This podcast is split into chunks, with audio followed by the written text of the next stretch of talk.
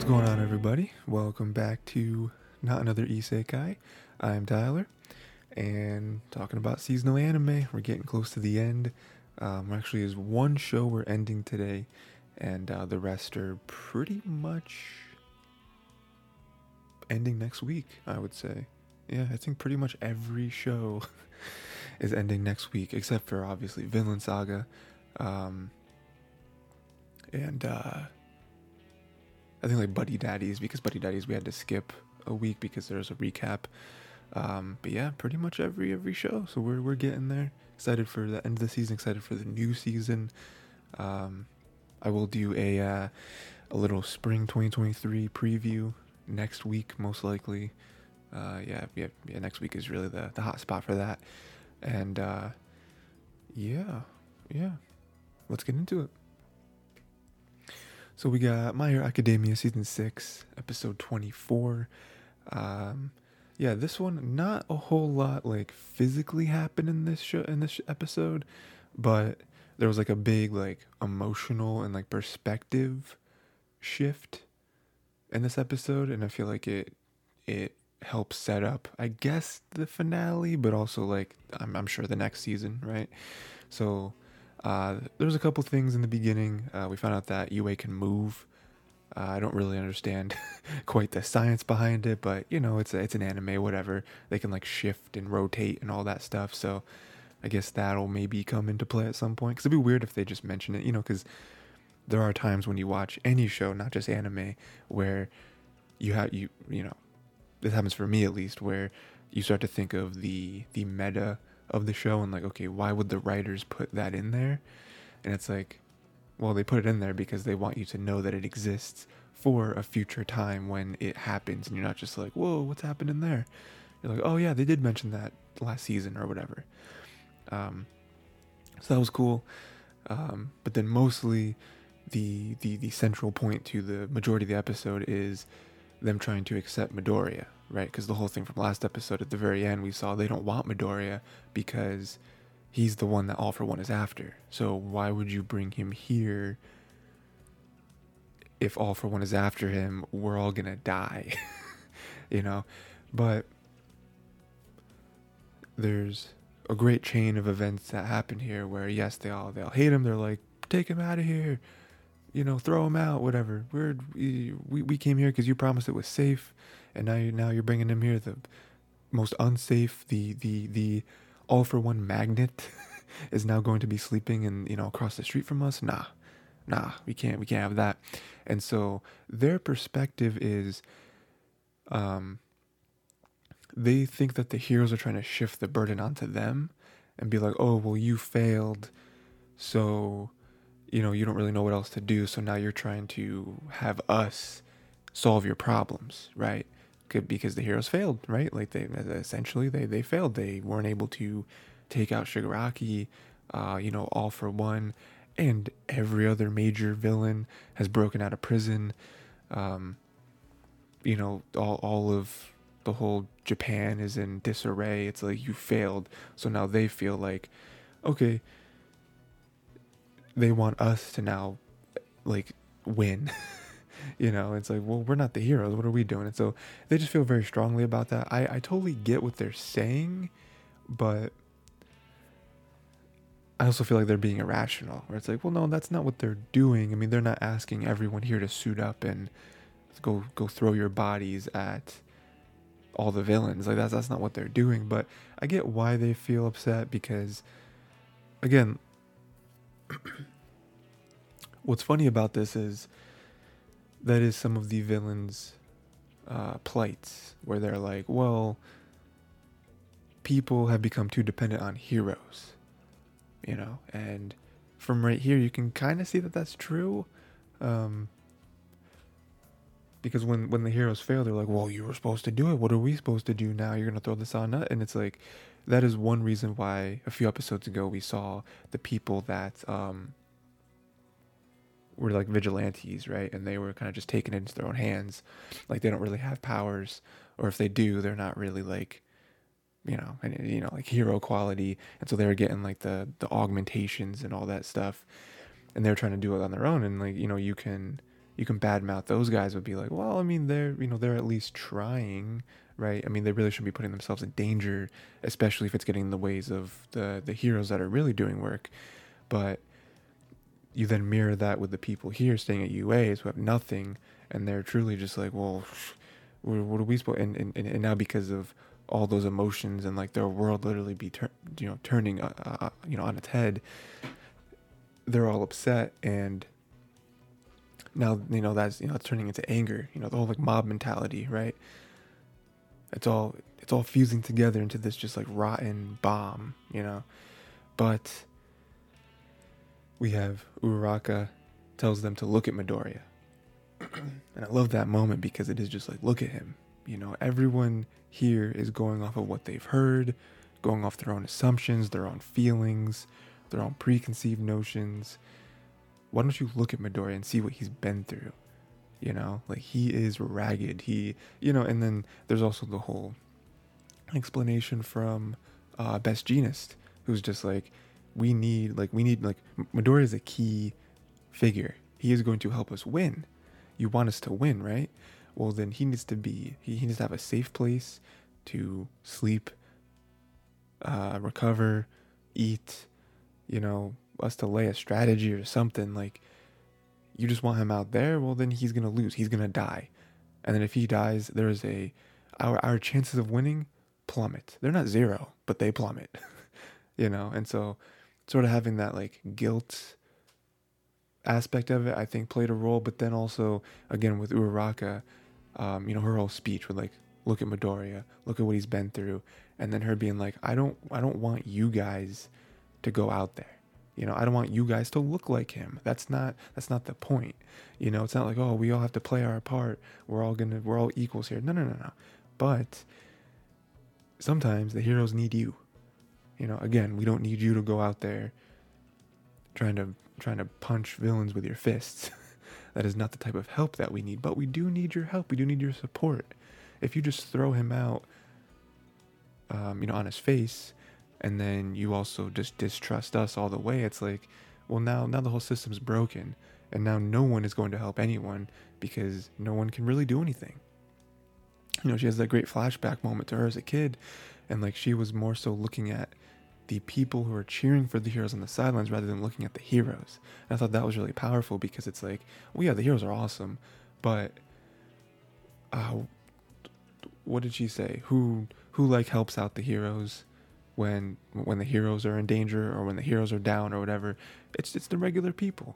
You know, we have you know we have this small, very very small, short moment with eel boy or eel guy or whatever and he's like oh he's all ragged he's like you know he's got you know the the like stress marks all over him and whatever and he's like oh he's tired you know kind of kind of walking you know and then everyone starts cheering for him and then he's like yeah he like puts up his fists and he's like yeah we did it you know so like even that little bit like that on a much larger scale is what we're, is what Uraraka is trying to ask of these people. They're like, hey, you don't have to. We're not asking you to go on the front lines. We're not asking you to to to leave these walls. You know, all we're asking is that you you be considerate and you realize that this is not a good situation, but it is the best situation for us to win and like make it so you don't have to be here anymore. We can go on our lives and everything will be great. Um, so uh, again, her again, I didn't write down her speech word for word, but everything she said was great because it had it had enough like groundedness to it where she wasn't just like, oh well, we're heroes and we're gonna win. Like no, she was like, we're scared, like we like we're we're we're unsure, just like you are. You know, she has a thing where she's like, um, just because someone has special powers doesn't mean that they're a special person. You know, and just kind of like reflecting that off Midoriya, where it's like, yeah, he's special powers, but it doesn't mean that he's just like this guy. Like, no, he's a regular person just like us. Like, he also needs help. He also needs support. You know, he's not just this like mystical being that's just gonna take care of everyone's problems. Like, no, sometimes, you know, we we're neighbors. You know what I mean? Like, I, like we all live here. you know, um, so it's it's great. You know, you know, she does a really good job. Um, and then they do finally accept Midoriya. You know, it's, a, it's a you know, another great sequence where the heroes have to stand on the sidelines for this because they can't they can't be the ones to accept him. They have to, you know, just the regular civilians have to be the ones to accept him for it to work. Um, and I love that, right? because they they they do you know they do start to understand because it's like well we can't throw him somewhere else because the same thing's going to happen there too you know it's like so it's cool um so yeah that was you know that was really like the meat of the episode is just sort of flipping that switch you know getting people to be more understanding um you know letting midoriya be here and, and no one giving up on midoriya you know um so yeah that's a really big setup for hopefully next episode again there's only one episode left you know, the more episodes that we go by, the more I realize that we're not. I, I don't think we're gonna have this like big, huge um, end of the season battle with everyone. You know, I feel like it is gonna be more set up for next season. I mean, I, I, mean, I do feel like this season has done enough. You know, um, this season kind of got me a little bit back into my hero, so I don't really need some big fight next episode. Um, you know, I think just kind of laying out a bunch of pieces to all connect next season will be will be enough. Um, we do have a little thing at the end though. Have some dude on the rooftop watching them. I don't really know who that is, but you know, they, they put it in there for a reason, right? So I'm I'm sure they're gonna be somebody. You know, again, maybe we'll see him a little bit next episode. Maybe it's more set up for next season. Um, but so yeah, that was cool. That was cool stuff. Next, we got Blue Lock, episode 23. Um, this one was honestly, you guys, you know, you guys have been following along, right? with uh, with, with Blue Lock and all my opinions on it. Um, you'll know that the thing that happened this episode is the thing I did not want to happen. it does not mean I didn't like the episode, but I don't know. I, you know, I don't know. I, I, I feel like it was too easy, you know. And, and then for them to go really quick at the end to be like, oh yeah, and there's a five on five and it's gonna be against pros. I'm like, okay, okay. Um, I don't know. I don't know. I just feel like it was like a one-two punch of like the thing that I didn't want to happen happened to advance the story, and then there's also is a five on five where I, go, I guess it's going to be concluded next episode. Um, I don't really know what the message is going to be there, but I'm sure, I'm sure we can guess. So, first, the match ended right with the ball ricocheting, it going to Rin. Rin scores, and right there, I was shocked. I was like, he they lose Isagi's team loses? How does that even work? So first off i was like man i don't know what's gonna happen now.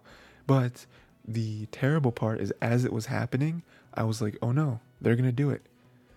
They're gonna have rin choose Isagi because Isagi's the main character. Like there's no way he's gonna lose not get picked and then what we're gonna follow Isagi next season? You know, the first few episodes or like whatever, the first however many episodes next season with him going back to the three on three, then the four on four, then the five. Like, that'd be crazy. That'd be insane. And then Rin picks Isagi. And I'm just like, like, cause my whole reasoning for not wanting this is because I, I don't know, like, it's, it's so weird for, you know, again, there's, there's the shonen anime, the sports anime, whatever you want to call them, right? Um, you know, where, where the main character, wins through the power of friendship, right? And so, you know, he works hard, may not be the most most talented, most skilled, but they work hard, they get better, you know, do, you know, do do do do, and then they, you know, they they win, right? They may have a ton of losses, but but at the end of the day, they they win, right? They they overcome the obstacles.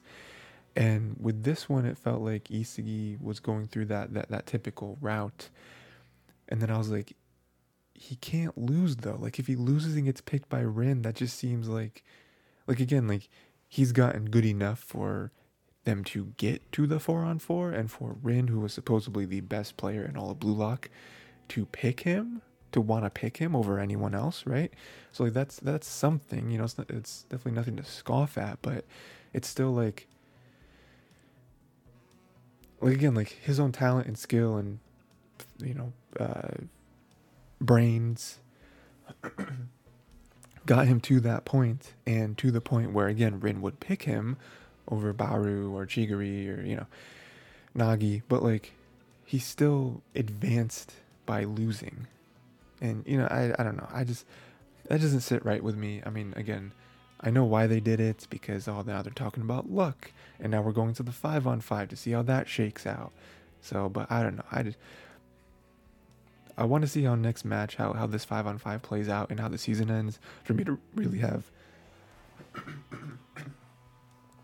like a real opinion on what happened there. Because again, like you know, I don't believe in when sports anime happen. I don't believe in the main character main character just winning every match. I feel like that gets kind of boring.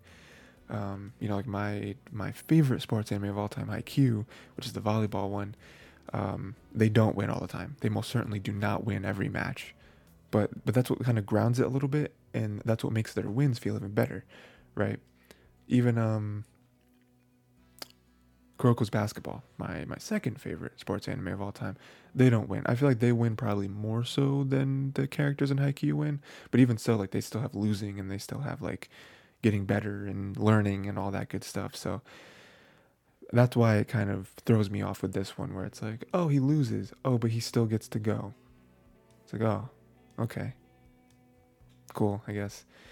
Um, Nagi, Chigiri, and Baru say they'll have the revenge, which is very nice. It's a nice competitive thing. It's like, you know, I I love it too because as soon as uh, you know, as soon as Isagi started to be like, oh the, oh I'm sorry, guy, you know that last goal that was a luck, blah blah. blah. As soon as he started talking, I was like, shut up.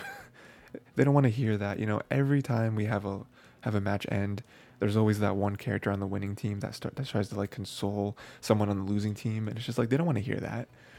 We don't want your pity. We don't want your oh you were close though. I don't want to hear that. Um, and we have the whole like luck thing, which I think is, I guess, gonna play more of a factor into the five on five maybe, um, where it's like, oh, you know, you know, ego says this thing where the goddess of fortune only smiles on those who can sniff her out. So it's like, yes, luck is very much a thing and it is coincidental, but there are ways that you can not really manifest your own luck, but put yourself in a position to understand that what is going to happen no one can really predict. So just put yourself in a position where you can be on the receiving end of that luck. And that's kind of they explain it through rin right? Where um you know rin didn't know what was going to happen but he put himself in the best position possible. So if the ball were to ricochet back into the field he would be able to take it and make a decision you know shoot pass whatever. Um, and then I do love what, you know, what Rin says where he's like, just because this guy says it doesn't mean it's true. Like, it was a coincidence. It fell on my lap. I scored. Like that's that's all that happened. I, I beat you because of luck. And I love him admitting that because I feel like another type of character in another type of show maybe would have been like, oh, it wasn't luck. I, I did this and I knew and blah, blah, blah. But no, he was like, it hurts because I, I beat you because the only reason I beat you was, was because of luck. And, and that's my punishment is, is realizing that. And so that's cool. You know, again, you know, I, I, I hope they humanized Rin's character a little bit because I feel like they've done so with a lot of the characters. I mean, Baru comes to mind, where it's like Baru was just this like meathead who didn't care about nothing and he was gonna play soccer his way and he wasn't gonna pass ever and you know he was kind of closed-minded and then Isagi finally broke him down, you know, to a point where it's like, oh no, Baru's like a real person. You know, he still has his play style that you kind of have to play too, but he's still you know he's he's still a person who has feelings and you know uh, ambitions and all that stuff. So I hope they do that with Rin as well. Um, and then uh, then they start the match. Uh, there's some some trash talking going on. I love Rin. He says um, your your jet your Japanese sightseeing trip is gonna turn traumatic. I'm like, oof, that's some big big words. Um, and then they start the match, and Bachira and Rin score. They score the first goal, 1 2 0. Um, again, I feel like, first off, I, I think this match is going to be really fun, um, but it's only going to be one episode. I mean, I don't think they're going to like end the episode and also the season with this match not concluded. That would be crazy. Um, so the whole match is going to take place over one episode. So probably not a whole lot of flashbacks to other stuff. Probably just straight up ball. um, but also probably not going to be that close either. Like I imagine, I really feel like if I were to make some predictions, that uh, the All Star team is going to win. Like, is again, the, you know, this kind of goes to just the the meta of sports anime. It's like if they get here and they just beat this team, that, that, that it's gonna feel so hollow because we're like, okay, well, we didn't really know these characters anyway, so I guess beating them is like, okay, how how good are they? Like, I know they're some of the best, but they're, I mean, they just lost to the Blue Lock people, and the Blue Lock people have been through a lot. But these guys are like pro players. you know, so like clearly pro players have to win. Um, I'm just interested to see like what is learned from this, like what the point is, because if, if we just see a match and the pro players beat our blue lock players, it's like, okay, I mean that was fun, I guess, but what's the point? Like, is the only point of this just to show like, hey, you guys are the first team to beat the selection, second selection, but you still are nowhere near the level that you have to be at, or something, you know. Um, and also, this is the third selection, so it's like, what is? How do you win? Like, do you have to beat the team? So like, are they just gonna keep playing these guys over and over and over and over until they win? That seems repetitive. That that that is repetitive, but also just from a storytelling perspective, it's like, how do they make that interesting? You know, um, so it's cool. Um, I'm excited for next episode to see how they lose. Um, you know, you know, I definitely feel like there is some major, major, major skill on the, on the pro level team, and uh, I'm sort of getting the vibes. You remember when Isagi first faced Rin, and it was like, oh, m- maybe we can win because they, they scored first 1-0. It was like, oh, maybe you know, hey, we've been through a lot. We're we're a good team. We're we're strong. And then Rin's team just just washed them. It's like, oh, they were just trying to like gauge your skill level and they realized that they are much much higher much higher on the totem pole than we are so I feel like that's that, that's kind of what's happening here. We're, we're, you know even you know even when they scored, they were like, oh okay, they're not they're not as bad as we thought they were gonna be. But you know they're not like shocked. They're not like oh no we're in trouble. they're more so just like oh okay cool you know golf clap right. So um, it's gonna be fun. So I'm excited for the next one. Next, we got Angel Next Door Spoils Me Rotten, episode 11. Um, we're getting closer, guys. I don't know. Again, with, with, a lot of these, I'm not really sure if there's 12 episodes or 13 episodes. Um, it's it's one or the other for some of these, and then other of these. So I don't really know if next episode is the final one. Um, but we are getting closer to that moment where it's like I can so very much see them confessing at the end of the season. I very much see that as a possibility. Because um, there's just a lot of, again, they're just getting closer and closer. I feel like Mahiru in particular is getting more and more bold and like more and more like obvious with her feelings and like trying to like straight up like, Amane, you idiot. Do you not understand what's happening? um, so, some highlights of the episode I got uh, Mahiru fell asleep, so Amane brought her home. And which was you know nice but really the the best part of that is that she asked him to sleep next to her like oh you know i want to want to sleep in the bed with me and she doesn't remember saying that remember asking that so again very bold not in her right state of mind but that just goes to show how more and more comfortable that she is with him and also not not only comfortability you know because i feel like that is a, a big excuse that she uses where it is like no it's not just comfortability it is like you you are liking him a lot more and more as, as the days go on. So then you would you would want to ask him something like that. Not just like you can, but you want to. Um, and then we have a nice little tease moment where Mahiru showed Amane her bare legs um, for like summer outfit. Uh, you know, instead of the the usual tights that they wear um, for their like school outfit or whatever uniform. That's the word I'm looking for.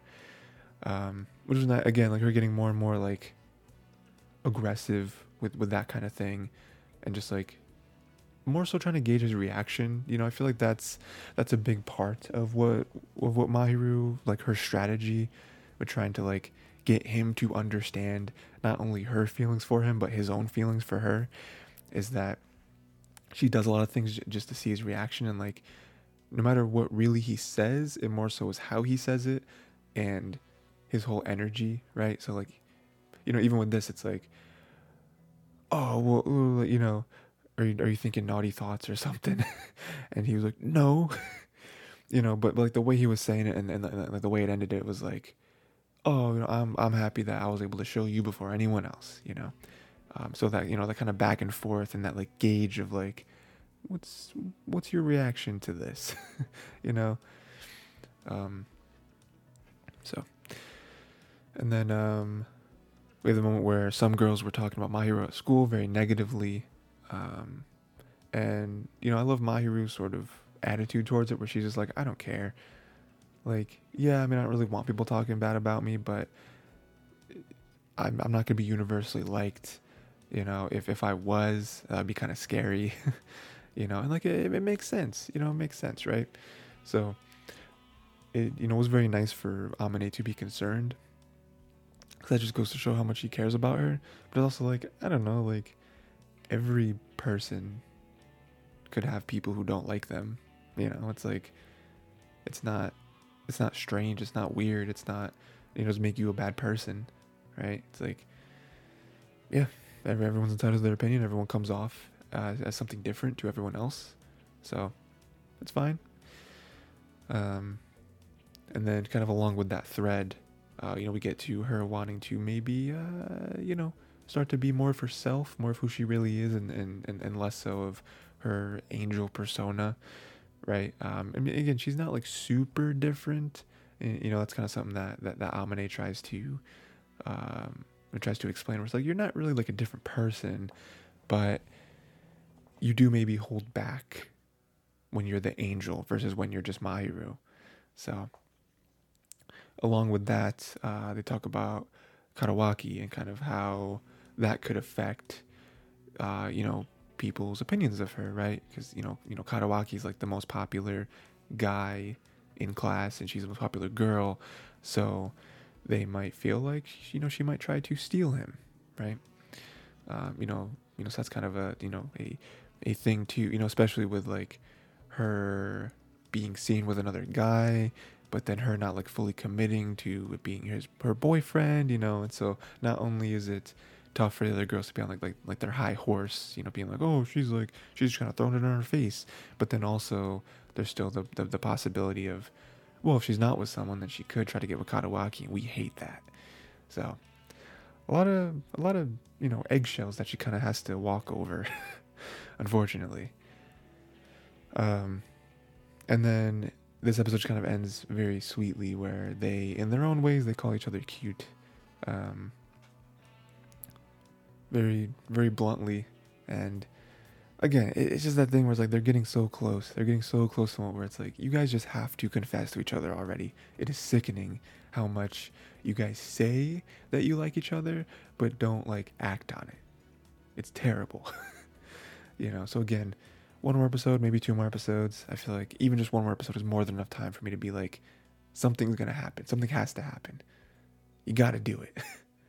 so, good, episode again. It's just I'm getting closer and closer and closer, and I love it.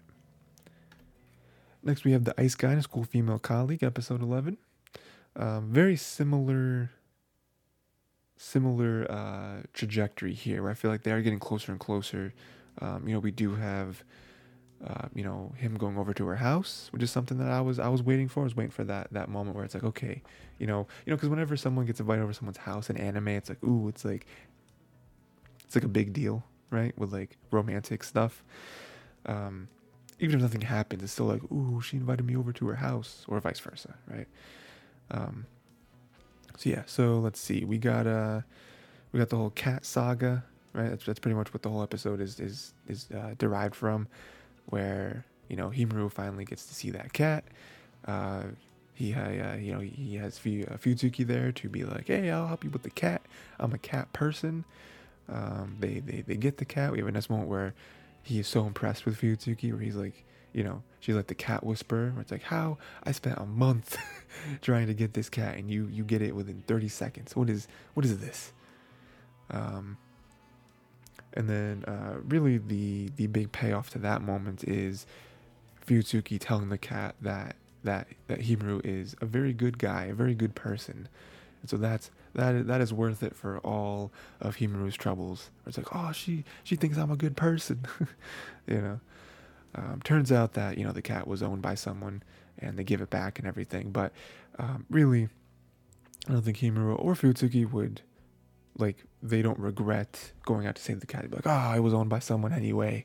It's like, well, no, they still had that nice moment where they were together, and you know, I mean, you know, especially Himuro, where he's like, ah, I, I got a win, I got a W off of this, so that was nice. Um, and then they definitely don't regret it because that goes into Fuyutsuki thinking like, oh man, you know, Himuro's kind of sad, right? Because he thought he's gonna get this cat, and now we have to return the cat because the cat's already owned by someone.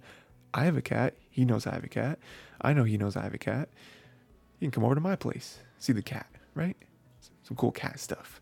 So that's kind of how they get into the whole uh, coming over to Fuyutsuki's place, and um, it's all very nice. It's all very nice. You know, again, it's it's it's funny that I feel like Fuyutsuki is more so focusing on like the cat aspect of it, where I, where I don't think Himuro was that sad about it.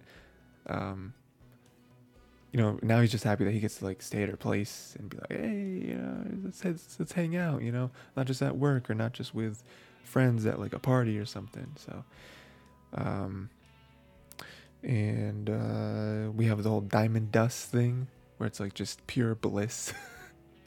whenever someone feels pure bliss and it's really just because he's at her house. He's like so happy. Um, so that was cool. Um, and then uh, yeah they're kind of playing with the cat a little bit. Um, they they they bump hands which was like a huge moment.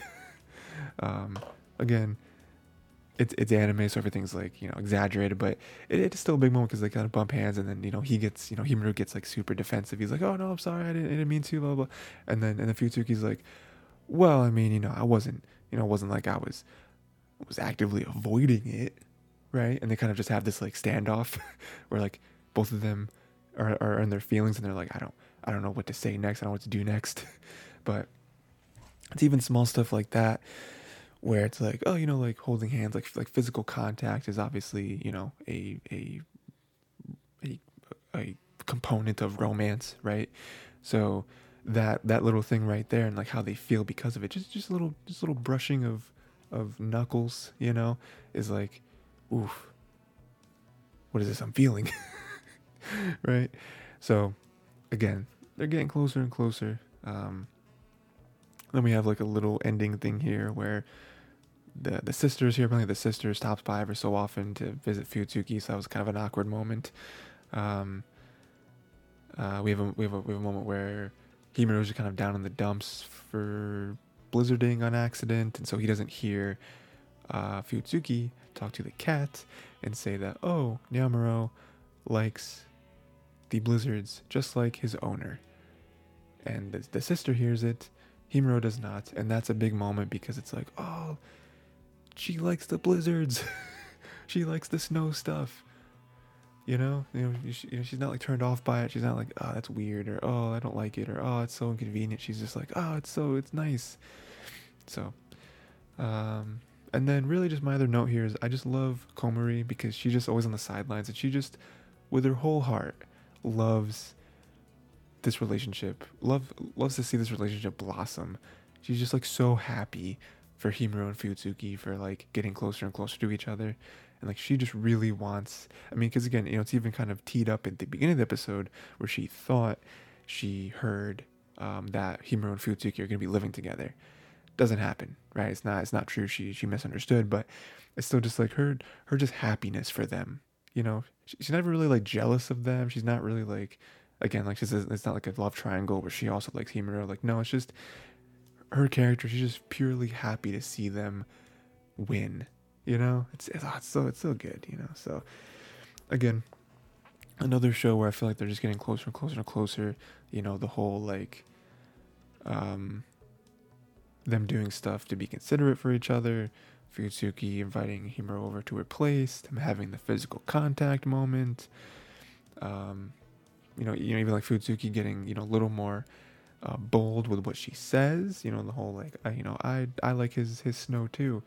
Like, again, we're we're just kind of we're we're getting closer and we're we're ramping up. And I don't know if there's one episode left or two episodes left, but I could I could see it. You know, maybe this one I feel like again because they're adults so like the setting is that you know usually anime is when they're in high school you know something like that so where you know it's more you know they're more like kids right so like approach to love is different but you know, I feel like this one might not, the season might not end with a confession, but I could at least see it ending with some sort of like approach to one where it's like, oh no, let's go on like a real date.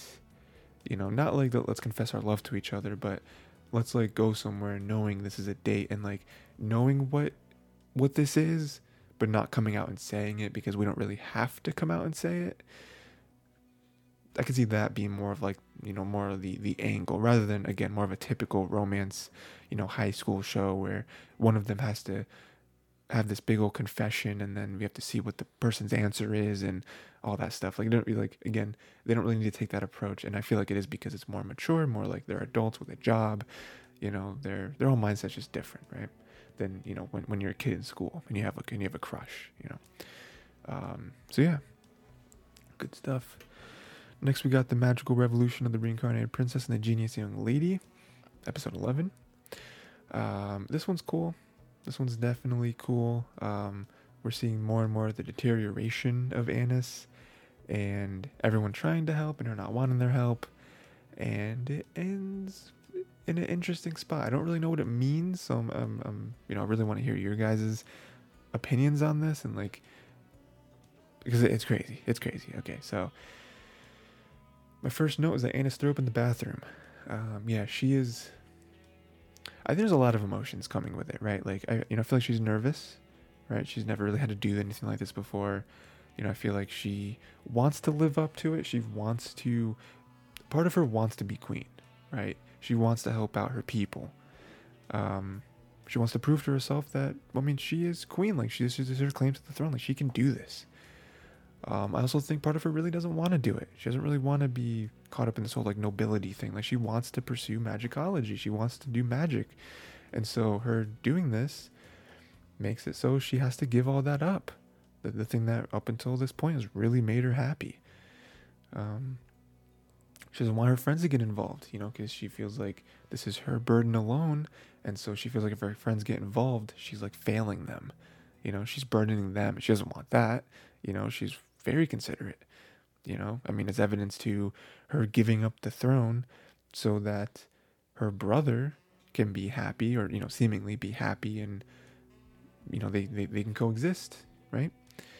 Um, so there's a lot of emotions happening. And then I love it. I love it when she throws up and then she looks in the mirror and she's like, I'm fine. just like, you are, you are so not fine like anyone throwing up and in anyone just throwing up period is not fine.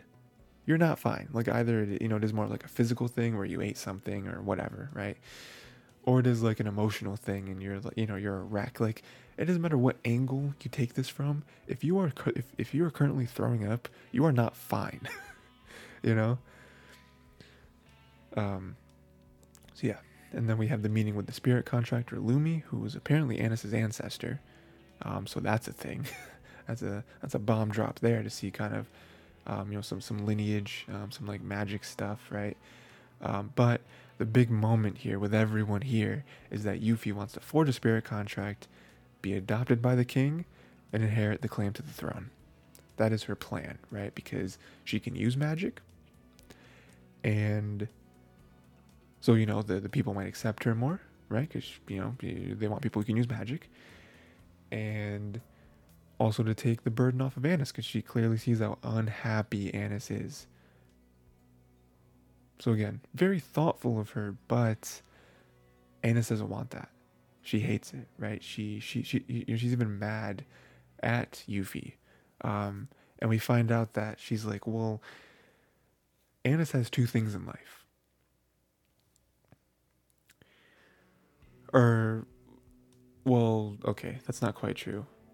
Two things to her that are important magic and her being a princess, right? And so she doesn't have magic, right? She wants to, st- you know, she's doing the whole magicology thing.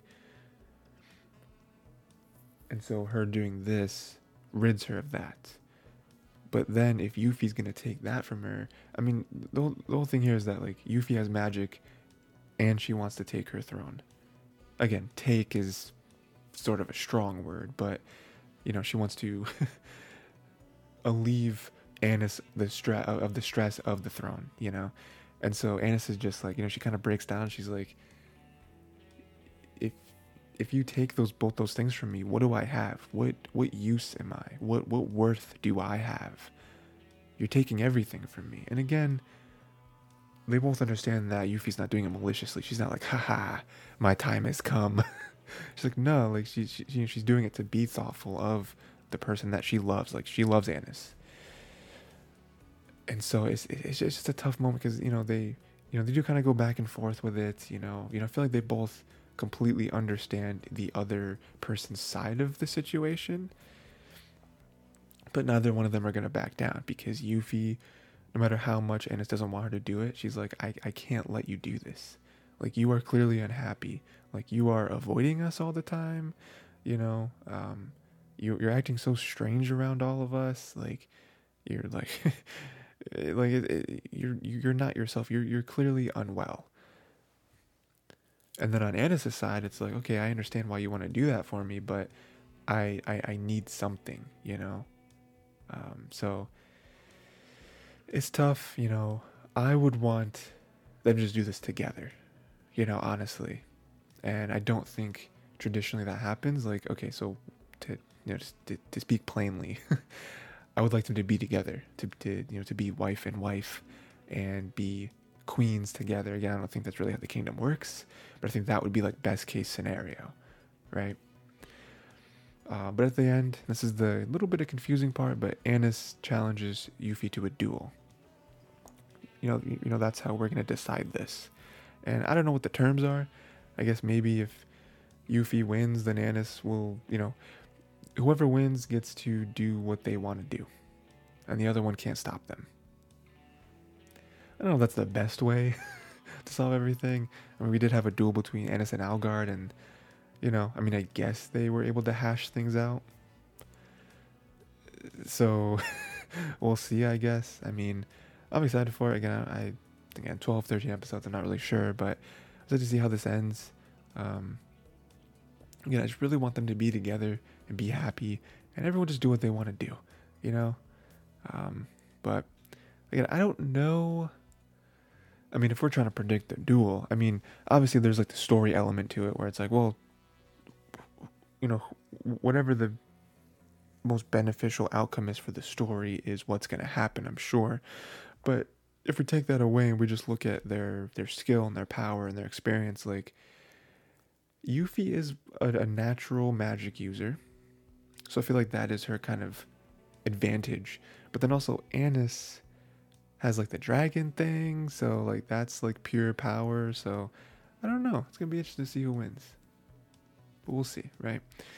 Um, good episode. I think a lot of emotions were flying in this episode, which I liked, and for them to kind of come clean to each other, I think was very important. And for them to end it with this like duel aspect is is is interesting. so we'll we'll, we'll see. Uh, next, we got Buddy Daddies, episode 10. Um, this was a heartbreak of an episode, a pure heartbreak. Um, I mean, we know what happened, right? The mom came back, wants wants her daughter, and they gave him they they, they gave her, they gave her what she wanted. They they sent Miri back. There are three episodes left, I believe, with this one. I, I I'm I'm pretty sure I saw 13 for this one. So I mean, even so, even if it was 12, we still have a hefty two to three episodes left in this. Um, uh, it's so tough, man. So Mary's mom came back. She got fired. Her her man left her, and she has cancer. So, what a what a what a trifecta of just pure bliss. you know, just pure happiness on her part.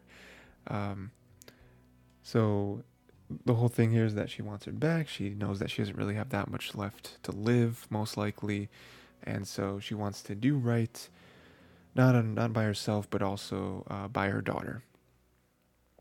And and uh, it's really tough to deny because with all of this, right, this whole situation, you can say what you want about her as a mother, and she's been pretty bad, you know, to to to say the least. But that is still her daughter, like like uh, in in the you know the most purest aspect. Miri is her daughter. Like if she wanted to, if she really, really, really, really wanted to, you know, if if Kazuki and Rei were like, no, it's like, well, that's my daughter. Like you, you can't say no. you know, like if I want to, I can go to the police and be like, hey, these people have my daughter. You know, like you get like again, you know, it's not like two parties who are not the parents to the daughter fighting over her. It's like, okay, well, at that point, you have no claim to this. Like, Miri's doing well under us. You gave her up. She's ours. There's nothing you can do. No. That is her actual biological mother. You cannot say no to her. like, you have to give her her daughter back, you know? So, um, I, I do like that aspect to it where, you know, Katsuki and Rei didn't want to give her back because of everything the mother did up until this point, and then also selfishly their own love for her. But it didn't go the route of you're gonna have to fight us. Not not physically. I mean, obviously, you know, obviously the mom is not gonna beat them both in a in fisticuffs. but like, no, we're not gonna give her back. Like, I'm really glad they didn't do that because that would be too selfish on their end, and I feel like that's kind of out of their character. Um, to just like fight her on this and be like, no, we're we're way better parents than you were. Like I don't know, I, I just feel like it's so out of their character, and so for them to be like, we don't want this. This is the last thing in the world we want, but we we can't say no to her. You know, like she she seems to be a different person. We still don't really trust her, I guess, but I mean, her her sob story works. You know, so. And uh, also, we find out that Q told her about their line of work. She also he also apparently is the one who contacted her in the first place. So, you know, there's some you know a little bit of negative energy there, but um, apparently it's because the organization feels that Katsuki and Rei are sloppy. Um, and so that's kind of how this whole thing was sort of concocted. Um, again, to Katsuki and Rei, it was more like the mom wants her daughter back. And so the organization worked with her on that and was like, all right, we're, we're going to help her out because, you know, we feel like Katsuki and Rei are getting sloppy. And so we're going to help her give the daughter back. That way, Katsuki and Rei can go back to everything how it was. There are some theories to that that get a little deeper than just like, oh, well, it's just kind of coincidence, right? Every, you know, it, it is a coincidence that makes everyone happy, except for Katsuki and Rei. Um, you know, but I'll get into that at the at the end. Um, so other than that, they just show her the best day ever. Um, try to have the the best day possible to leave, uh, you know, both of their memories on. Um, uh, you know, there is this quick little idea here where Koski is like, what if we told Miri the truth? Would she still accept us? Would she still love us? And oh boy, is that a question. Because in my mind, no. Because, like, I just don't see a scenario where. I just don't see a scenario where you can tell a child, hey, we killed your dad. and her be like, I understand. like I just don't see that happening. That doesn't make sense. You know, even as like an adult. If like you know, because like adults can be more understanding. You know, they can be like, okay, give me, give me the context. You know, like like maybe the dad wasn't awful. Again, I don't remember. That was literally episode one. So like, I don't really remember who the dad was and like if they were a terrible person. You know, whatever, right? but like you know even with that like an adult could be like okay and then you know you kind of tell them well they were awful right they were they were like like child sex traffickers or something it's like okay maybe you can come around. You still killed my dad which isn't cool but like maybe you know some you know something could be worked out there right? Um but yeah it's, it's, it's an interesting dilemma. I mean i don't you know i don't think they're ever going to tell her. I think that would be crazy. Um, you know, but it is interesting for for Katsuki to bring up, right? And then there is a sleepover with just Mary and the mom. You're going to just sleep over with you two. Mary's like, all right, see you tomorrow. It's like, haha, sure. And then you know he gives her the scarf as like a memento, but she he's just like, oh, you know, it's, it's cold. Don't want to see you catch a cold. And it's just like, ugh, it's the saddest thing ever. So, two things I want to address. One, the sadness, right? something I never thought would be possible. I never thought we'd see the episode where Mary's mom comes back and takes Miri away from them. That's awful. Because now it's just like, man, what's gonna happen? Like, like Katsuki and Rei are gonna be so depressed. You say, oh, it's gonna make their work better. They're gonna not want to do anything. Like, like, I'm sure, and I'm sure you know, time, time heals all wounds, right? But like, for the next like week at least, I you know, you know, I could see them just like not leaving their apartment, just being like, I don't want to do anything. We're sad, you know, like. Eh.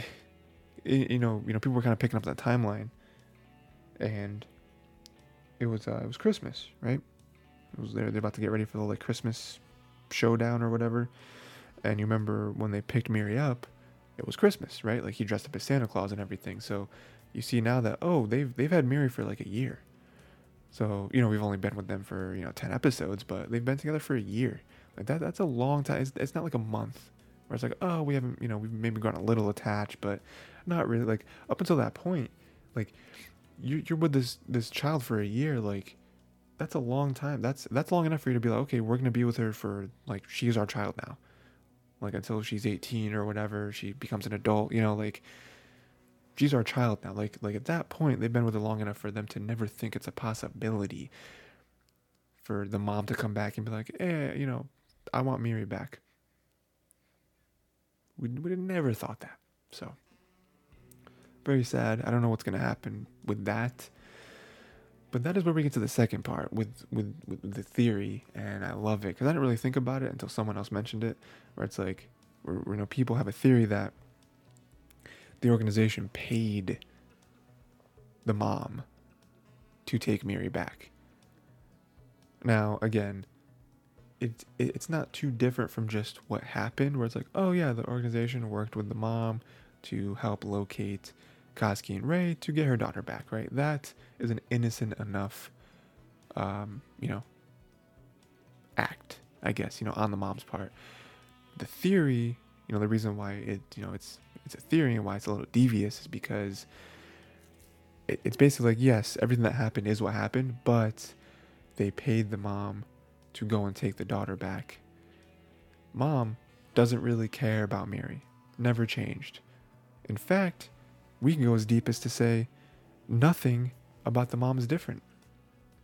The mom is still doing what she's doing. The mom, well, I mean, the mom very well could have been paid very handsomely enough to not be a singer in that little bar anymore, enough to leave the man, but maybe doesn't care about Mary at all. Still, still, still doesn't care. Still is the bane of her existence. She doesn't care, but they paid her enough to care and be like, hey, just take the daughter. Again, what happens after that doesn't matter. You know, what if you know Miri? I mean, there's not necessarily anything saying that she has to keep Miri. She can give Miri up. Go go somewhere else. Go to a completely different part of Japan, and then put her up for adoption. You know, she could be that heartless. Heartless enough to say, "I have cancer. I don't have cancer, but I'm going to say it because that's the sob story." So again, like there, there, there, you know, there's those theories that's like man, this could be something. Because even if everything happened the way it happens as we see it, with no ulterior motives, no like crazy, you know, speculation, it still sucks, you know? And and if that does happen, if what we see plainly is the truth, I don't know how this show goes on. You know, it's buddy daddies, you know, like if the truth as it has been delivered to us is the truth, then Miri's never going to see them again. You know, it's like, how, how does the show go? So, like, you know, that's why I, I, I, I look at the fan theory and I'm like, that has to be true, though. Because it's buddy daddies.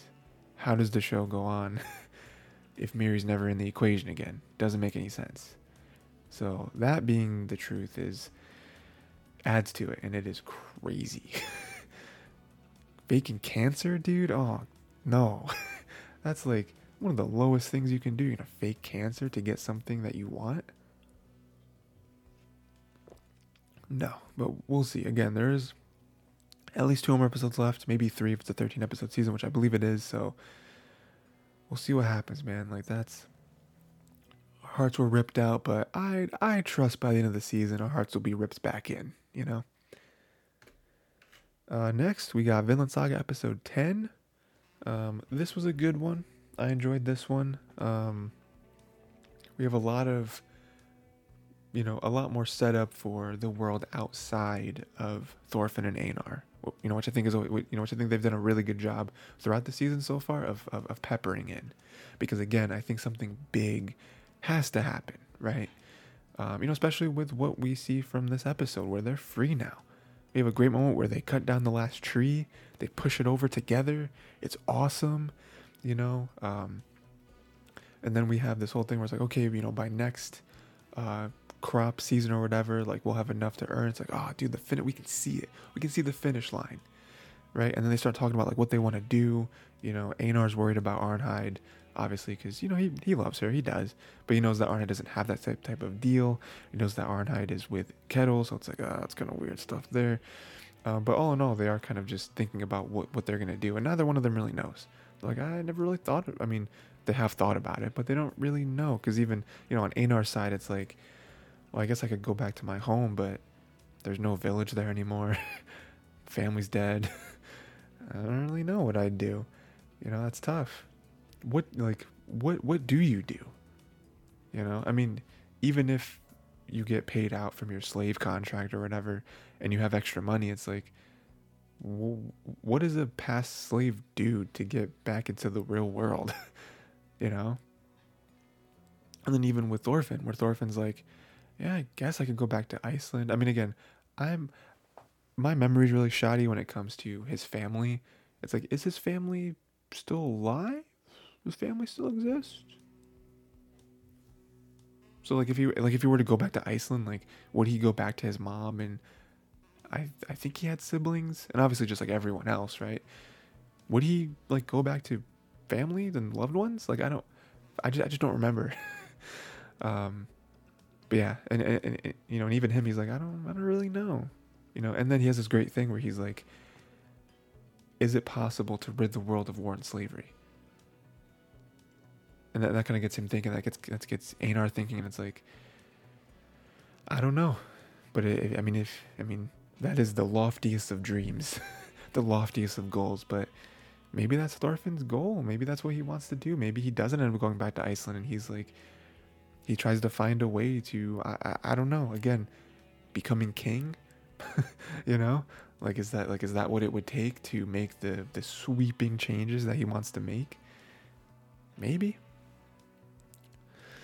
Um, and then we have a great moment that you know kind of ends off the Thorfinn Einar portion of the episode, where uh, Keno comes in. He's like, "Hey, good job. This is dope. Um, guess what? I'm gonna give you guys a discount. As soon as you sow all the seeds, all the crops, you're free." Which is like, whoa. Which is like way sooner than like waiting for the next harvest. You know, it's way sooner. That's like imminent. you know, and they're they're speechless. They're just like, did he just say what I thought he said? He's we had to have misheard him. you know, again, we're not free tomorrow, but like we're free. Like like like we're we're, free free. So, um, you know, he does say that. Well, you know, eh, you know, hold your horses just a little bit. You you do have to wait until I get back. And he's going to a palace in Jelling to visit King Harald. And so it's like, ah, it's not, you know, you're not free tomorrow, but you're, you know, you're definitely freer, you know, a lot freer sooner than, you know, than you, you originally thought. So that's cool. Um, so yeah, so good stuff there. That's where we kind of end it with them. Um, so right now, I don't really know how much more we're gonna see of them. Like, you know, much more story that's gonna happen like soon, because I'm there and they're just kind of farming, right? Um, the more interesting stuff happens at the latter part of the episode where we have Canute he has a beard now, which I just wanted to note because I thought that was cool. And um, big moments here. Uh, Canute has a vision where Harald speaks of his doom from poisoning him and wanted to be king of both England and Denmark. So there's a lot to unpack there. Uh, we obviously know that Canute has gotten to where he is from poisonings and just like rising to power with like, oh, well, they're dead, which is kind of kind of underhanded, but I guess you know, all's fair in love and war, right? Um, and now he has these visions, and we see them more and more. Where it's like, oh yeah, he is definitely haunted by his decisions, um, with like the dead people speaking to him, right? Um, and then also the stress of being both king of England and Denmark. It's like, listen, you're the king of England, I'm the king of Denmark. You killed me, sure, you killed me, great, awesome. You now have to be the king of two places. The weight is going to be unbearable. What you think is a gift is going to be a curse, and I can't wait to see it. You know, so again, you can tell it gets to him because he does have these like panic attacks almost, and again, he's talking to dead people. um, but you know, he he feels like that is what he has to do to to unite. You know, he feels like yeah, he has, he has to unite everything under one banner, and that is, again, we're talking about lofty goals. Like, I mean, he's doing it so far, but it's it's crazy. it's a crazy thing to want to accomplish. Um, and then uh, and then yeah, and then we see uh, and then we kind of connect the dots there where Ketil's gonna go see King Harald. King Harald is gonna die very soon. um, and so yeah, I, I, don't know. It's just it's interesting to see because obviously Thorfinn and Einar are like the main story, but then we do th- we do these little pepperings of the outside world with Canute, with Harald, with you know all these other people that have crossed paths with Thorfinn, and so it's just it, it's just fun to see like other stuff happening in the world that we know at some point are going to arrive at Thorfinn's doorstep. We know that's gonna happen, especially with his whole energy of like being a warrior, killing a lot of people, and now he doesn't want to kill anyone. He's never gonna kill anyone again. And now, on top of that, he wants to rid the world of war and slavery. It's like, what what is all that going to accumulate to? You know, like all all, all of these different points are going to mesh. They're going to meet at some point. It is going to happen. And I, I just can't wait to see it. Because again, like I said, it, it just feels like we're brewing. We're just brewing to something. You know, you know, even with Thorfinn and Einar like being done, it's like, but they're free now. What are they gonna do? And I do like Ketil's offer where he's like, Hey, if you wanted to come and work for me on the farm, you know, I could I, I, could use you two. You two are pretty good, pretty great. Um but even with that, it's like, what are they gonna do with their lives? They're free now where's that little bit of, of thread gonna go? Oh, could it possibly meet the other threads of war and Canute and you know the one dude who was like a was, he's just a warrior and he fought Thorfinn before, like so many different things. So I'm excited to see it. Uh, next we got Don't Told Me Miss Nagatoro season two. Um, I did cover episode 11 and 12. Um, normally I do only do one episode, but I realized that um, I was actually behind technically. Um, where like, yeah, yeah. I mean, I don't really know how to say. It. I was, I was technically one episode behind every week. I didn't really realize that though because. Um, what that had to have meant is that Nagatoro started like a week earlier before every other show because again, 11 and 12 is the end of the season where every other show I'm covering has at least one episode left.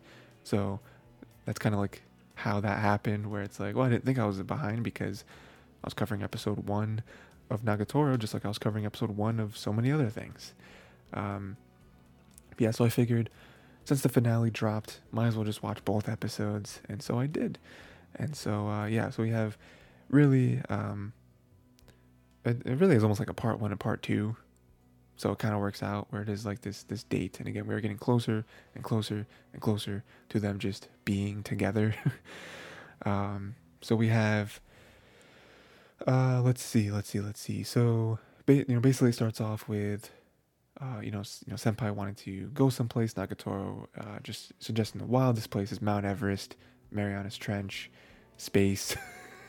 you know, um, but eventually goes to her realizing kind of what's happening, being like, oh, if I tease him too much, he's not going to ask me somewhere. He, you know, you know, he's going to think I'm being unreasonable. And so Senpai eventually says the aquarium. We have a, we have a nice moment there where she, he, you know, he does run back to her and is like, the aquarium. What if we do aquarium? And so um, we, we, we have a date, right? Quote unquote date. And again, that, that moment I loved because he made a decision you know, he finally made a decision as to what he wanted. He asked her, right? Um, he kind of thought for himself, and he's he's kind of going for it, you know, in his you know in his own way. Um, and so the whole time we have the friends following them, both Nagatoro's friends and then the two art club members, and so it's just like there's this weird cacophony of just like espionage. you know, it's so weird, but I get it. So like the you know, two friends are trying to like protect Senpai from Nagatoro, and then the two art club members are trying to protect their date and their romance from the friends. So you know, a weird little cat and mouse thing here. Um, but the date goes by great. I mean, you know, there, there's some key moments here where uh, Senpai notices everyone following them for the first time, and Nagatoro doesn't, and so he takes her hand and runs away. And that was like a big thing for Nagatoro because he really wanted her to hold her hand, and so for them to hold hands, like, ah, yes, a moment there, you know, physical contact. We talked about this in, in, in you know, about another show. physical contact is always obviously a big thing with romance, so we have that and Nagatoro didn't have to initiate it. Senpai initiated on his own, which is you know you know I think a big thing for Nagatoro where you know it's very I think it's very easy, not easy but easier for her than Senpai to kind of take initiative and like sort of make things happen, and so she in her mind wants Senpai to take the lead because it's like she knows that she likes Senpai, and she maybe feels like she knows that he likes her back, but you know, you, you, never really know until someone actually, I mean, really until someone comes out and says it, right? you know, it's obviously why confessions are like a huge thing in romance anime. Um, you know, so now for him to take initiative to hold her hand, it's like, oh, okay, there's there, there, there's something here, you know. Um, another nice moment where they were at the at the aquarium, obviously, and like the the dolphin or whatever made a splash, and Senpai blocked uh, Nagatoro from the water. It was like a big moment too, where it's like, oh, you, you, you think you're acting too cool today, you know? But it's a thing where it's like, oh, he obviously cares about her in some aspect to like block her and be like, oh, I don't want to get, I don't want her to get wet. I'm, I'm gonna, I'm gonna take the bullet here, you know. So again, you know, just another, you know, again these like little moments. It's really what romance anime is all about. These like little moments where you're gonna piece things together. It's like, oh, they like each other, right? Um, and at the very end, she gave him his score. It was a 50, 50 points, which is not bad, I guess. When you're like, oh, 50 points, okay, I guess I don't really know how to gauge that, but it's not negative. And then she's like, it's out of a thousand. like, oh, okay, that's uh, that's bad. that's like what, uh, five percent. that is a F minus, if there ever was one. Um, but still cute that she like she gave him a score or whatever. But then that doesn't really matter. We have the moment where they want each other they see how each other feels and like he's like, oh, you know, it's like on his end, it's like a, it's like a practice, like a dry run, a practice date. But then on her end, she's like, oh, for me, it was the real thing. It's like, what, what does that mean? What, what do you mean it's the real thing? So you, you, you really had like a, you want to really date with me? And then like with him, he comes back, bounces back. It's like a tennis match, and he's like, oh, well, you know, I I also wanted this to not be a a practice date, or I also didn't want this to be a dry run. And so like reciprocating her feelings on it, where it's like, oh well, for you it was the real thing. Well, for me, I wanted it to be the real thing too. And she's like, oh, what do you know? What, what, what do you mean by that? But it is like, oh, there's there, there's an understanding here where it's like, oh, they, they they both wanted this to be the real thing. And um, you know, there's there's a oh, what, what, you know, how do we make this not a dry run? What do we do? And she's like, quiz time. Do we have a, do we either hug or we kiss? And she's like, well, uh, well, we can't kiss. I mean, that's that's a little too, that's a little rash, isn't it? And so they go to hug. It's a great moment, slow motion, and then the friends, the art club, they interrupt, and it's the worst thing ever, because I mean, listen. I don't think they're necessarily embarrassed of each other. But I just think that, like, you know, this like budding romance, right? Where they're both kind of, you know, neither one of them really knows too much about romance, obviously. And so they're kind of sl- they're kind of taking this slow, right? They're they're they're doing things for each other. They're hanging out, and they get to a moment where they finally like hug, which is like a real thing. Like holding hands is one thing, I guess, but like hugging is like like you know another level, right? And so they finally do it, and then the, for a bunch of people that they know to just be here all of a sudden is like weird.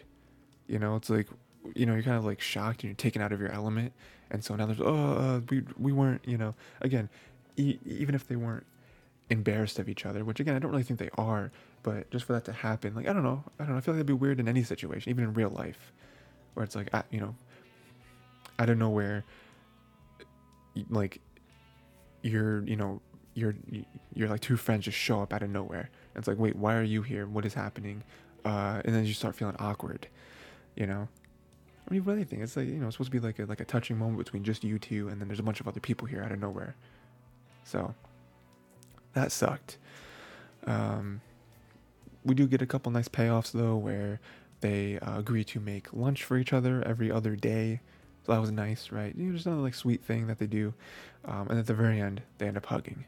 And one note, I thought it was weird that like Nagatoro like didn't, at least from what we saw, didn't like reciprocate the hug. she just stood there, like arms at her sides. And I thought that was so weird, but it was, it, you know, it was, it, it was still nice. You know, even for her to bring it be like, hey, do you want to do you, do you want to finish what we started? You know, I was like, oh, that was, that was nice. So, again, I thought it was great. You know, again, I, I really enjoy the show. Um, its impact is a little lessened, you know, just by the fact that I read the manga, so I already know everything that's going to happen. Um, I mean, I don't know in the moment necessarily because I don't remember every single thing about every single manga that I read, but um, you know, I, I, you know, you know, nothing here is really a surprise, obviously, but it's still nice, especially how the season ended, right? Where it's like they, they made a lot of progress this season, and they get to the point where they're on like a fake real date, and then they hug, and it's like, again, I've said this already about a couple, a few shows already this season, but like that is romance anime right? That you know, you, that is the show where it's like you're watching two people get closer and closer and closer to getting to the point where it's like, oh, they're a couple now. Love to see it, and so that's what's happening here too, where it's like they got all the way to a hug. You know, where it's like they didn't have to. Uh, that was a practice date, but then you say it's a real date, and then you go and you hug. So it's not a dry run, and it's like, so again, I read the manga. I technically know what's gonna happen. I don't remember though. So to me, I'm like, I don't think they confirmed a season three yet. I imagine there's gonna be one, and so for me, I'm just like, season three, are they gonna get together? Like, how much closer are they gonna get? Are they gonna kiss? Like, that is really like the next step in my mind. Um, I'm excited for it though. Good, good season though. Good show. Um, good stuff. uh, next, we got Trigun Stampede, episode 11. Um, let's see. Um, so quite a few revelations happened here. Uh, mostly just a lot of talking. um, so not a lot of stuff like physically happened necessarily, but definitely huge, huge, huge setup for next episode. Again, I don't remember if this is 12 or 13 episodes, but um, huge setup for like the ending of the season. um, so we have Vash and Nai are connected like the Blue Avatar people. Um, he like injected his tentacles into him um, and like trying to like Nai don't know like connect them and integrate and use his powers or whatever. So that was not cool. Then they have these big uh, a bunch of different flashbacks. Um, you know, a, a, you know a couple of the ones that were big were that uh, when Vash and I found a woman plant that was being experimented on. It's like, oh, that's so tough because that kind of had their distrust in humans, and I, you know, I think that really hit Nai hard. Um, to see that again, it's, it's just just a horrific scene in general, just for children to see, but then also to be like, oh, this is what they're doing. Again, like you, the humans can make all the excuses they want as to why this is important, but it's still tough to see. Um, you know, so that you know that I really wanted to mention because it's like, like dismemberment and like growing the body parts. It's just like, ah, oh, that's so hard, you know um, you know, especially with their relationship to the mom or the, the, the quote unquote mom figure. Just like, oh, like the trust and the love is there, but then like the weird awkwardness is there too. So I don't know. Um, and then basically we, we, we have the revelation that Nai is the one who crashed the ships to protect Vash from human tragedy. So this is like a weird thing where I remember hearing that and like I just kind of laughed because I was like, how incredulous that is for Nat for for uh, to be like, I did this for you. This is your fault. And then for Vash to be like, this is my fault. And I'm just like, okay, come on, guys. Come Vash, come on. Like, Nai, I expect this from because Nai, of course, would flip that on its ear and, you know, be like, oh, well, I, I did this for you. I did this to protect you. Again, humans, these terrible things happen over and over and over. It's a cycle. You you read about it in the history books, you know, and it's just like I wanted to protect you from that, to protect you from getting too close to humans, to protect you from having to experience any of that. Again, on paper, very nice thing for a, a, a brother to do, a family member to do. But in the real world, it's like, you for one, you don't get to make that decision. For two, I actually like some of these people, especially the mom, right? Like I like you just kill her, so that's that's not cool. And then for you to just be like, I did this for you, you know, it's just like, all right, come on, what, do you mean this for me? And then for Vash to be like, so it's my fault, just like, Vash, come on, my man, like you may not be the smartest man in the room, but like, you you, you can't really just take that. Like you did this for me?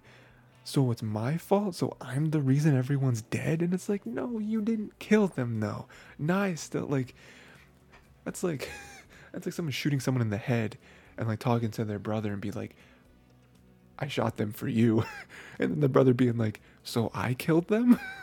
Like no you didn't kill them. You didn't have the gun. What do you mean?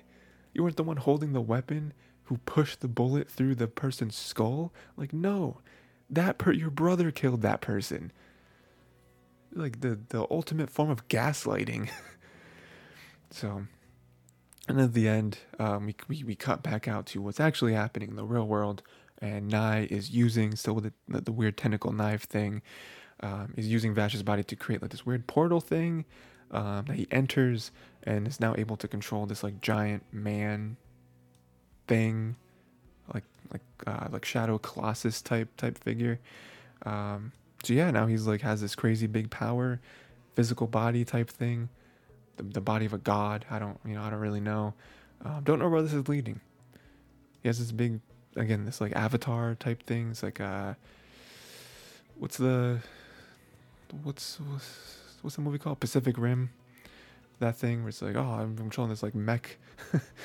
um, so yeah, I don't know if he's gonna destroy. I don't know what he's planning on doing. Is he just gonna destroy the world? Like, what is what is Nai's plan? Kill all humans? You got you, know we got Bender over here. Just kill all humans? I don't know. But uh, yeah, not good. Vash seems to be taken care of. um, and at this point, I don't really know who can stop him. I mean, I think it has to be Vash, right? So we'll see. Again, big big episode on like um, you know learning the motivations of certain characters um, and then just like spiraling into this terrible ending where Vash is down and Nai's up. um, so we'll see what happens. We'll see what happens next episode. Um, Spectre, season two, episode ten. Uh, yeah, this was the one where we have the conclusion of the investigation. But is it is it the end? No, it's not. So we have Rion, who kind of spearheads this theory that everyone else agrees with and they go with, they, uh, they run with. The mom killed herself. I didn't write down all the details, but basically, you know, she's trying to say that like the pressure got to her. She was basically ordered to die. like she knew that everyone wanted her to die, and so she wanted to like she she felt compelled to like go through with with with the needs of you know whatever um and so she had this whole plan where she was going to kill herself and make it look like a murder because a suicide would look weak i guess and a suicide might even look more suspicious so we're gonna we're, we're gonna we're gonna like make it look like a murder but then we're also gonna make the murder look like a robbery gone wrong. There's just a lot of a lot of layers to it, and um, you know that's kind of what they go with, right? Is it, it was actually a suicide made to look like a murder, made to look like a robbery. Um, you know, which I guess makes everyone happy, right? Like Rion kind of spiraled, or not Rion, the mom spiraled at the end there, so she was ready to do it, I guess. Um, and apparently that's the answer. oh, Otonashi comes out and is like slow claps and is like, "You solved it." um, and then he also reveals that you know what we already knew from him talking to Kotoko which is that he will die in about like six months, six months to live. Um, so that's also the whole reasoning for that too. Is that before I die, I want you guys to realize what happened, and uh, everything just kind of works out, which I never really like when everything just kind of works out. I'm like, oh, oh, okay, cool. So it was a suicide. Apparently, it's a weird, weird thing. it's like, oh, nobody murdered her. She murdered herself. oh, cool. I guess. Okay. And uh, you're gonna die in six months. All right. So we have that information. Episode over, right? Unless Kotoko comes out and slow claps herself and says, "You all figured it out." Except, Otonashi, this was not a suicide. This was actually a murder, and I'm gonna tell you how. Credits. um, so yeah, I don't really know what that means. Uh, Otonashi's lying, maybe, or I imagine she's probably lying, or he is probably lying. I mean, we do have the weird setup where you know Kotoko was always very suspicious of him because it's like, why would he come to me so quickly? you know so it's like you know there's all that that weird aspect to it i don't know if he's lying maybe he's lying and he knows that kotoko is going to be the one to be able to know what's what's the truth maybe he never really intended for any of his children to figure out what really happened um, it's a weird like 4d 5d chess happening here but I, am excited to see how it ends you know um, again i don't know how many episodes there are i imagine there's 12 episodes we have two left um, Probably won't see another case. Probably just end off with this one and maybe a setup for next season. Um, but yeah, I mean, just to see like what he, what she means by it's it's actually a murder. Um, you know, again, either Otonashi's lying and he did kill her, or Kotoko was just trying to spin it in a way that's like, well, you technically murdered her. I don't know. We'll see. I was sad to see it though because again, I I saw this episode and as I was watching it, I was like, okay, they got it weird ending. I didn't. I wasn't expecting a suicide, um, especially with all the motivations of like, oh, well, the mom wanted to do it. She didn't want to do it, but she wanted to do it, and she had to do it, and so they concocted this plan, and everyone with the murders, the murder plans around her, she was pressured, and blah blah. And then Otonashi coming in, making it look like a murder, like. Like all the different pieces were very weirdly placed, but I was like, okay, uh, okay, I, I accept this. You know, two episodes left. I could see maybe they do another small case, and then now it's like, Objection. this was a murder. So, we'll see. And then lastly, Tokyo Revengers Season 2, Episode 10. Um, yeah, this one was great. This was, um, this was the whole Hinata episode. Hinata and Takemichi. So, not a whole lot to say, but I very much enjoyed it. Um, so we have we we see that Hinata found out that her dad is the one who told Takemichi to break up with her. I mean, she knew it immediately. Like like like she bust in the door and was like, "Dad, what did you say to Takemichi?" and then I, I love how the dad doesn't even deny. He's like, "You'll understand when you're older." I'm like, "Okay, okay, guys." And then Hinata is like, "Yeah, he's a hoodlum. Yeah, he's kind of uh, weird, but I love his character. I love him for who he is." And you know, so that's that's true love, isn't it? Um, and so they meet. Mikey obviously brings you know him him to her, and he says some weird stuff. Like you know he he starts to dip into the time travel stuff where it's like even if you die over and over and over again, and Hinata's like, what are you what are you talking about?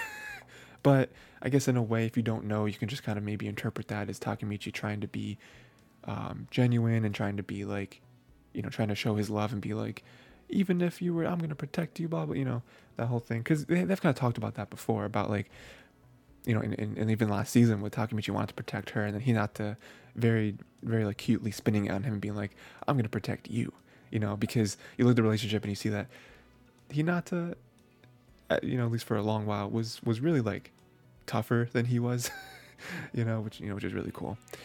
Um, and then he's able to make up right he's on his knees crying he's admitting all this stuff and you know you know you, you know he really wants you know he, he didn't want to break up with her you know but he wanted to protect her he you know he couldn't forgive himself if anything happened to her because of him because she's involved with him so i mean again very like vanilla stuff you know all you know all the stuff that we were like yeah that's obviously the reason i mean hinata clearly would have known that i mean it doesn't take a rocket scientist to be like yeah the dad did it, but the reason why the dad did it kind of matches up with what something Takemichi would think. It's like, oh, well, I don't want something bad to happen to her.